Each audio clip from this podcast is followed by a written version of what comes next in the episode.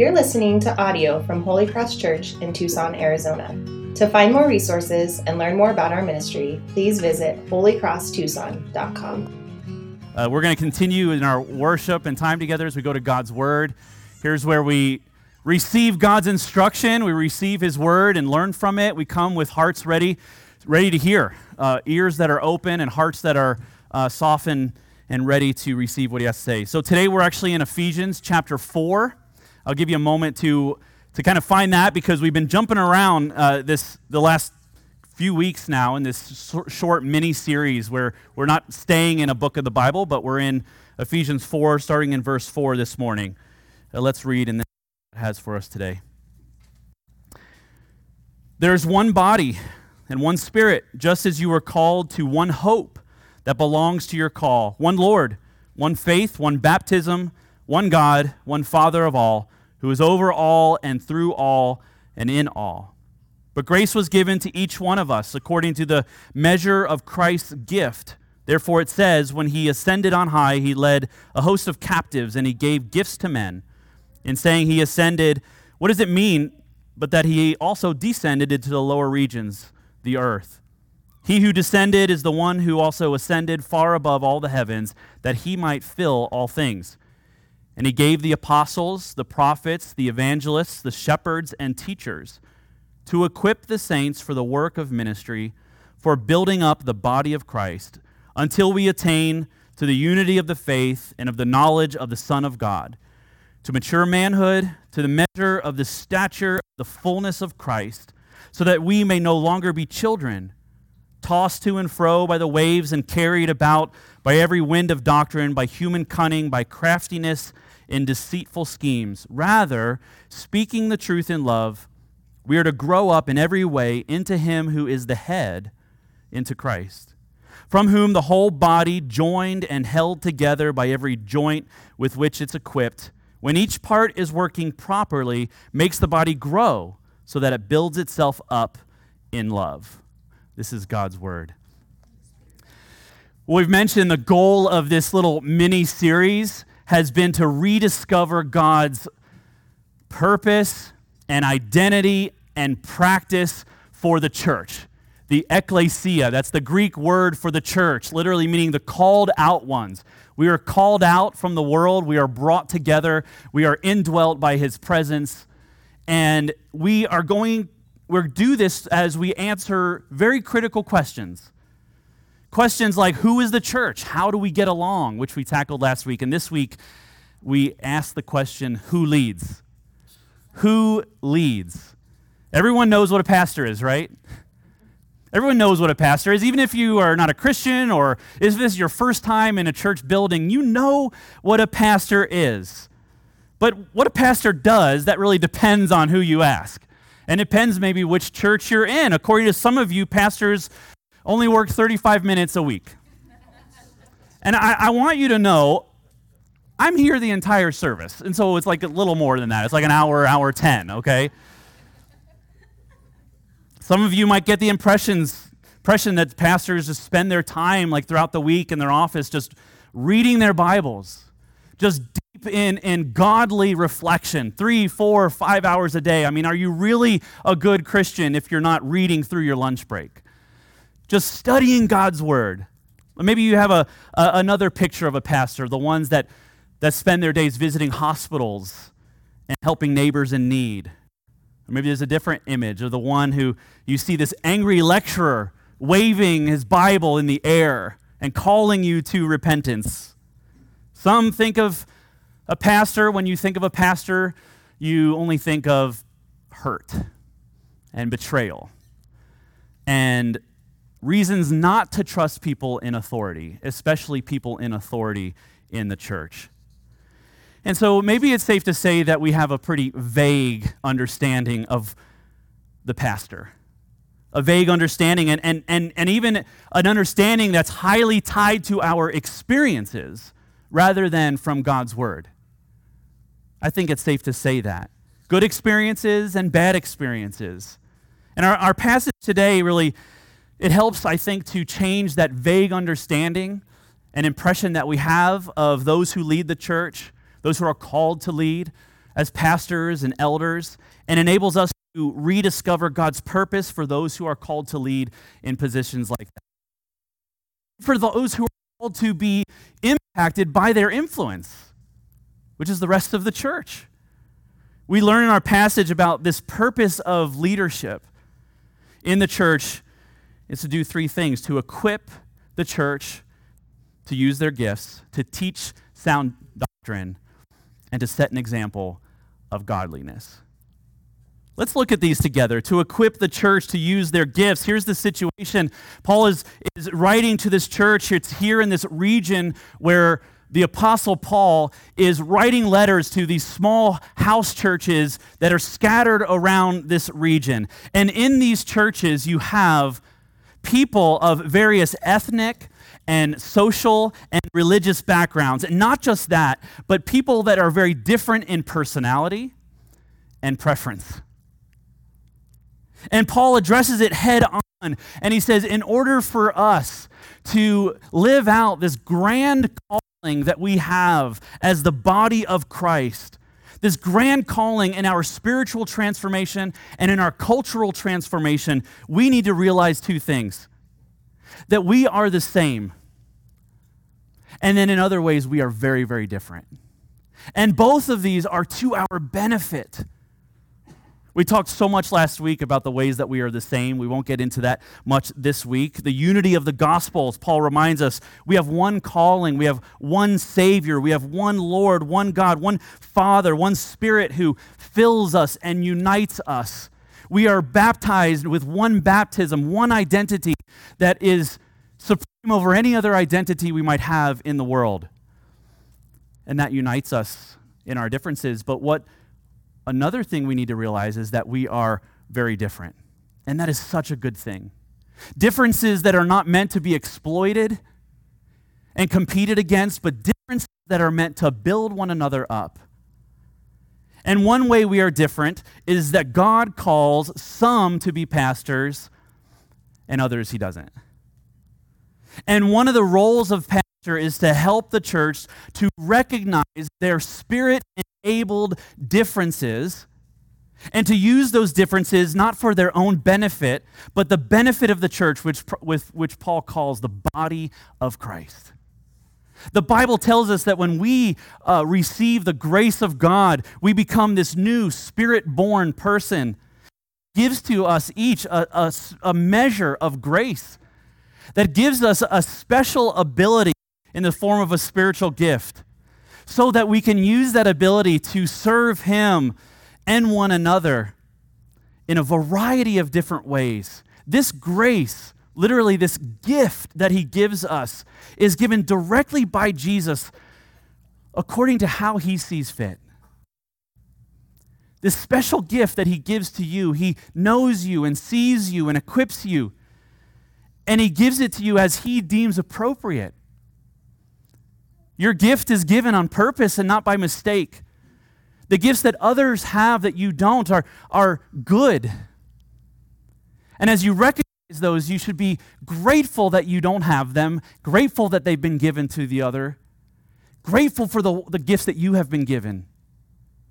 Here he lists apostles and prophets and evangelists, shepherds and teachers. And, and there's some debate over the, the precise definition and nuances of each, but, but this much is clear that Jesus gives unique leadership gifts to those who oversee the spiritual and relational help, health of the body of Christ, the church. And these terms are sometimes used interchangeably throughout the New Testament pastor, elder, overseer. And one of the ways that pastors use their gifts is to help Christians to more faithfully use their gifts to serve the church. We have nursery signups in the welcome area after the service. See, this isn't just a strategy. This is like my job description is to equip you to use your gifts to bless the people around you. This isn't just a, a practical or pragmatic uh, usage of people and resources for the keeping our church alive and keeping the lights on. It's a spiritual calling that we have to use our gifts for the high calling of our own spiritual transformation and the growth of our church. I bet, I bet you didn't think that a, that a sermon about the role of a pastor would really be a sermon about your role as a church member. Some teach, some are sent out to plant churches, to reach distant people all around the world. Some reveal God's word, some comfort people in the midst of their agony and suffering. Some lead, others follow. So many different gifts, many different ways to minister and to serve. And this list is not meant to be exhaustive, but rather to show us that our unity does not mean that we all do the same thing or in the same way, but whatever we do, our purpose is for others. Whatever we do and however we use our gifts, our purpose is for the high calling of building up the body of Christ. And part of the role of the pastors and elders and shepherds of the church is to equip you for that mindset, but also for opportunities to live that out more faithfully. This is a picture of a 1936 Lincoln Town Car, a beautiful vehicle a beautiful vehicle, one of the most beautiful vehicles I've ever seen with my own eyes. And one of my jobs as a, a youth growing up in, in northern Kentucky was to wash my neighbor, Mr. Wendling's 1936 Lincoln Town Car every month. And here's how it would work I would go over to his house. He would open up his garage door. He would pull out the car. I would remove the cover off of the car and wash it and put a coat of wax on it and then put the cover back on and back into the garage it went. And month after month, year after year, I did this every month. And I said, Do you ever drive this car? And he said, Absolutely not. Why would I drive it? I, I can't risk taking it out and something happening to it. It's just meant to be beautiful and to stay in the garage.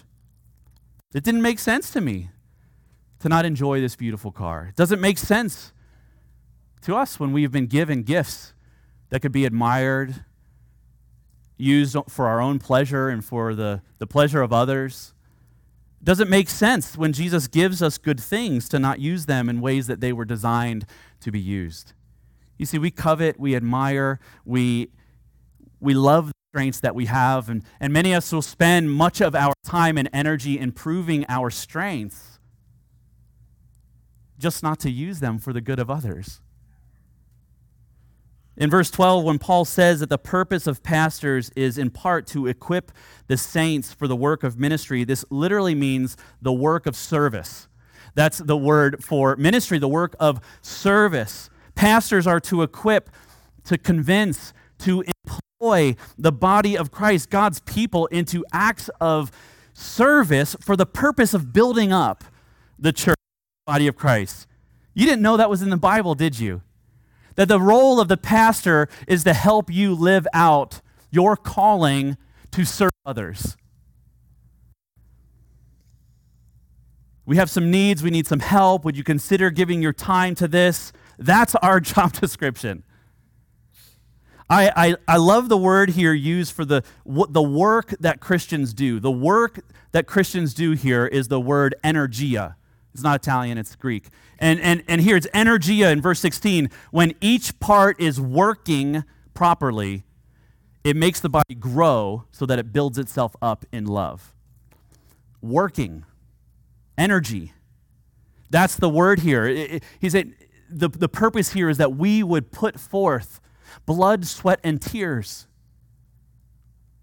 to build others up. That is your calling when everyone is putting energy into it, when we're putting our back into the work of ministry, putting elbow grease into the work of serving others. The purpose of our calling as God's out in our midst, which produces encouragement and joy, which produces the advancement of the gospel not only in our hearts and lives, but in our community and into the world. If you love what you do, you never work a day in your life. Who on earth said that? If you love your church, you will serve it. And when you serve it, it will be hard. That's actually the, the identity of it. This is, it's a lot of work. It takes a lot of energy. And this is our calling, is it actually to, to expend energy, even to the point of, of tiredness for one another. Blood, sweat, and tears, that's the mission of every Christian. And it's the calling of pastors to provide pathways for you to live out that calling and also to be an example of it. But it takes so much of my energy away. That's literally the Greek word for it. Ministry just takes so much of me. It's what it's designed to do. But it causes me to have to give up something that I would rather be doing. That's the definition of service. and so, what Paul is saying here is our calling is to serve and to expend energy in our serving that will produce a mutual blessing in our lives. You realize that ministry would be so much fun if it were not for all the serving and energy required. Right? I really want to be a part of ministry and in the lives of others, and I want to have impact in the world. But it just requires so much serving and energy. That's what it's designed to do. Not every Christian is called to full time vocational ministry, but every Christian is called to the work of ministry, the energy of serving others. Why? Because our passage says we're joined together, held together by joints and ligaments, and we work properly when we support one another. It's a beautiful picture of the body. Some of you know last November I had a back injury that injured two discs in my lower back. Never pe- felt a pain like that, the most excruciating kind of pain I've ever experienced. For months, I couldn't be on my feet for more than five minutes at a time. I had ex- radiating pain down both of my legs and numbness in my feet. There were even times I was on narcotic pain pills preaching to you on Sunday morning, barely even able to stand up. I don't remember those days. I think I was here. I'm sorry. I need to apologize to any of you for things that were said. Went to physical therapy and they, you know, told me that this injury is caused not because there's a weakness in my spine, but it's your spine is fine, your back is fine, it's that your core is too weak. And I said, It really hurts my feelings when you say things like that. right? No, you have this band of muscles, you have these ligaments and, and, and little muscles, these, all these things that are connected together, and they're there to support your back. When your back receives weight and does the work that you're meant to do with your body, it holds it in place and it keeps it supported. And when those supportive tissues and muscles are weak, then your back will fail under the pressure of just the work that you need to do. And I'm so happy to tell you that thousands of dollars and hundreds of hours of therapy later, my core is still very weak. but scripture is saying that this is how it works in the church as well. That, that everything is connected, that we are connected, that, that we have supportive roles, that we have, you know, this is how they described it. There's like, they're like there's beach muscles and then there's, you know, supportive muscles. there's the muscles that you, you know, everyone can see and then there's muscles that no one can see, but those are really, really, really important. You may have a, role and a calling and a gift that isn't up front and, and everybody can see. You might, might serve in mundane ways, but, but, if, but if you are not supporting the work of ministry and what God has called you to do, if you're not using those gifts, then things will fail around you and hurt and suffer. To neglect the use of our own gift is to the detriment of our own body. To love your own spiritual health is to love your church. To love the church To serve the church is to invest in your own spiritual health. You will not regret it. Work those muscles, do those stretches, do those exercises. But it just takes so much work. But it will make you healthy. It will help you grow from, from infancy and immaturity to spiritual maturity, growing up, being able to do and to live out the calling that God has given you to do. If you are a Christian, you are gifted to serve the body of Christ. But asking you to serve, which we do a lot of, is not the only job description of a pastor. Another is to teach sound doctrine. And the equipping ministry of the pastor is centered on and grounded in the teaching ministry of the pastor. Whatever we ask of you and, and encourage of you is grounded in what God has told us from His Word. One of the main things that sets pastors apart from others is that they must be able to teach.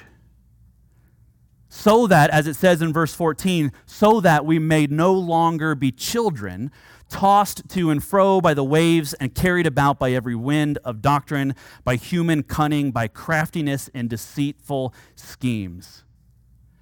So that we would grow up into maturity, so that we would be guarded from error, would not fall into deceit and the tricks of culture or even the deceitfulness of our own imagination and hearts. That doesn't mean that every elder or pastor needs to step into the pulpit and enthrall you with wisdom and wit. But it does mean that when you're struggling to understand the Bible or how to handle a tough situation, you know you can seek counsel in an elder in the church and you will be given a biblical answer. That you will be led to the truth of God's word, that you will be encouraged in the wisdom of the gospel ruling elders in our church, like Josh and John and Justin, may not have gone through this, such kind of training and extensive vocational training, but they can be trusted to open up the Bibles and to tell you the truth. People like Tim. Teaching elders in, in, our, in our church, we distinguish between what's called teaching elders and ruling elders. And teaching elders, like myself and Pastor Garrett, have gone through extensive formal training and seminary in order to understand and teach God's word. And together, in this plurality of, of pastors and elders and teachers and overseers and shepherds of God's people, together we we give you the truth of God's word so that you can know it, walk in it, and be sharpened by it. We provide you this faithful understanding in order to combat against the waves and wind of doctrine. Human cunning, craftiness, and deceitful, deceitful schemes. Sometimes we're astray by confusion and ignorance, and we just need to be encouraged. Sometimes we're led away by deceit and we need wisdom. Sometimes we're actually led away by our own imaginations and evil and wickedness. We need to be rebuked, corrected, challenged, and exhorted. God's word is meant to be an anchor in our lives in an age of confusion and lies and deception. And pastors are given to the church as a gift from God, not to force you into belief, not to coerce you or to compel you, but to teach you. To teach what God desires, to invite you into faith, and to convince you into repentance where there is sin. When, when, when pastors teach, the church begins to respond. Right? When we teach God's word, we, we cannot be left unchanged. Every time we gather on Sunday and come to the scriptures, we can't just take it and say, well, that was nice, wasn't it?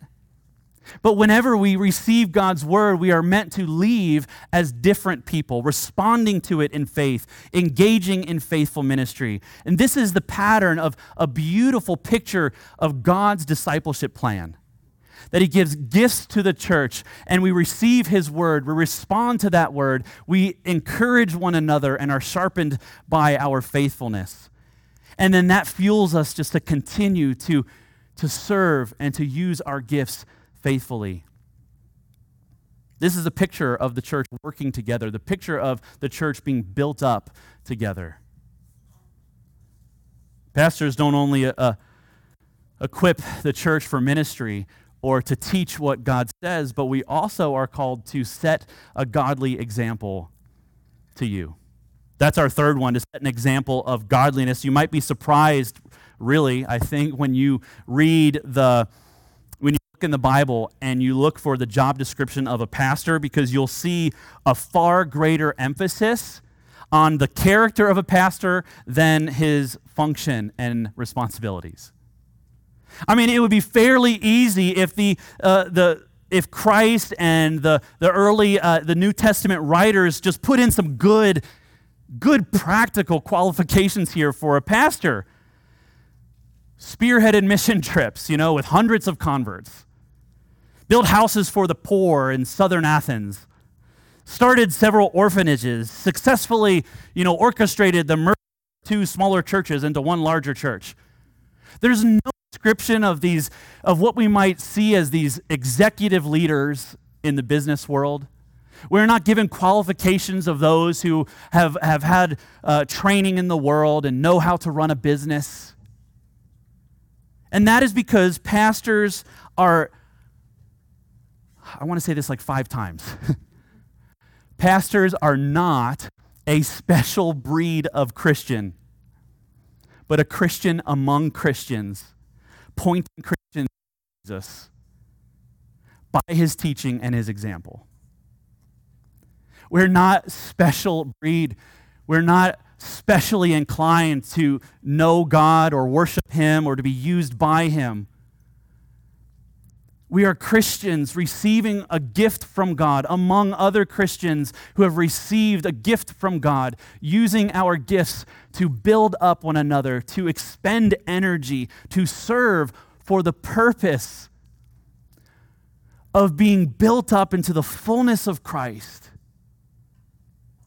which is our high calling.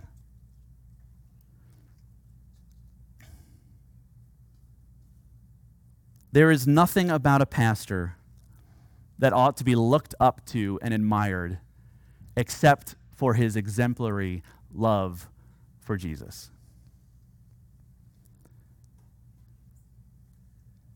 What are some examples of this kind of godliness and examples of godliness?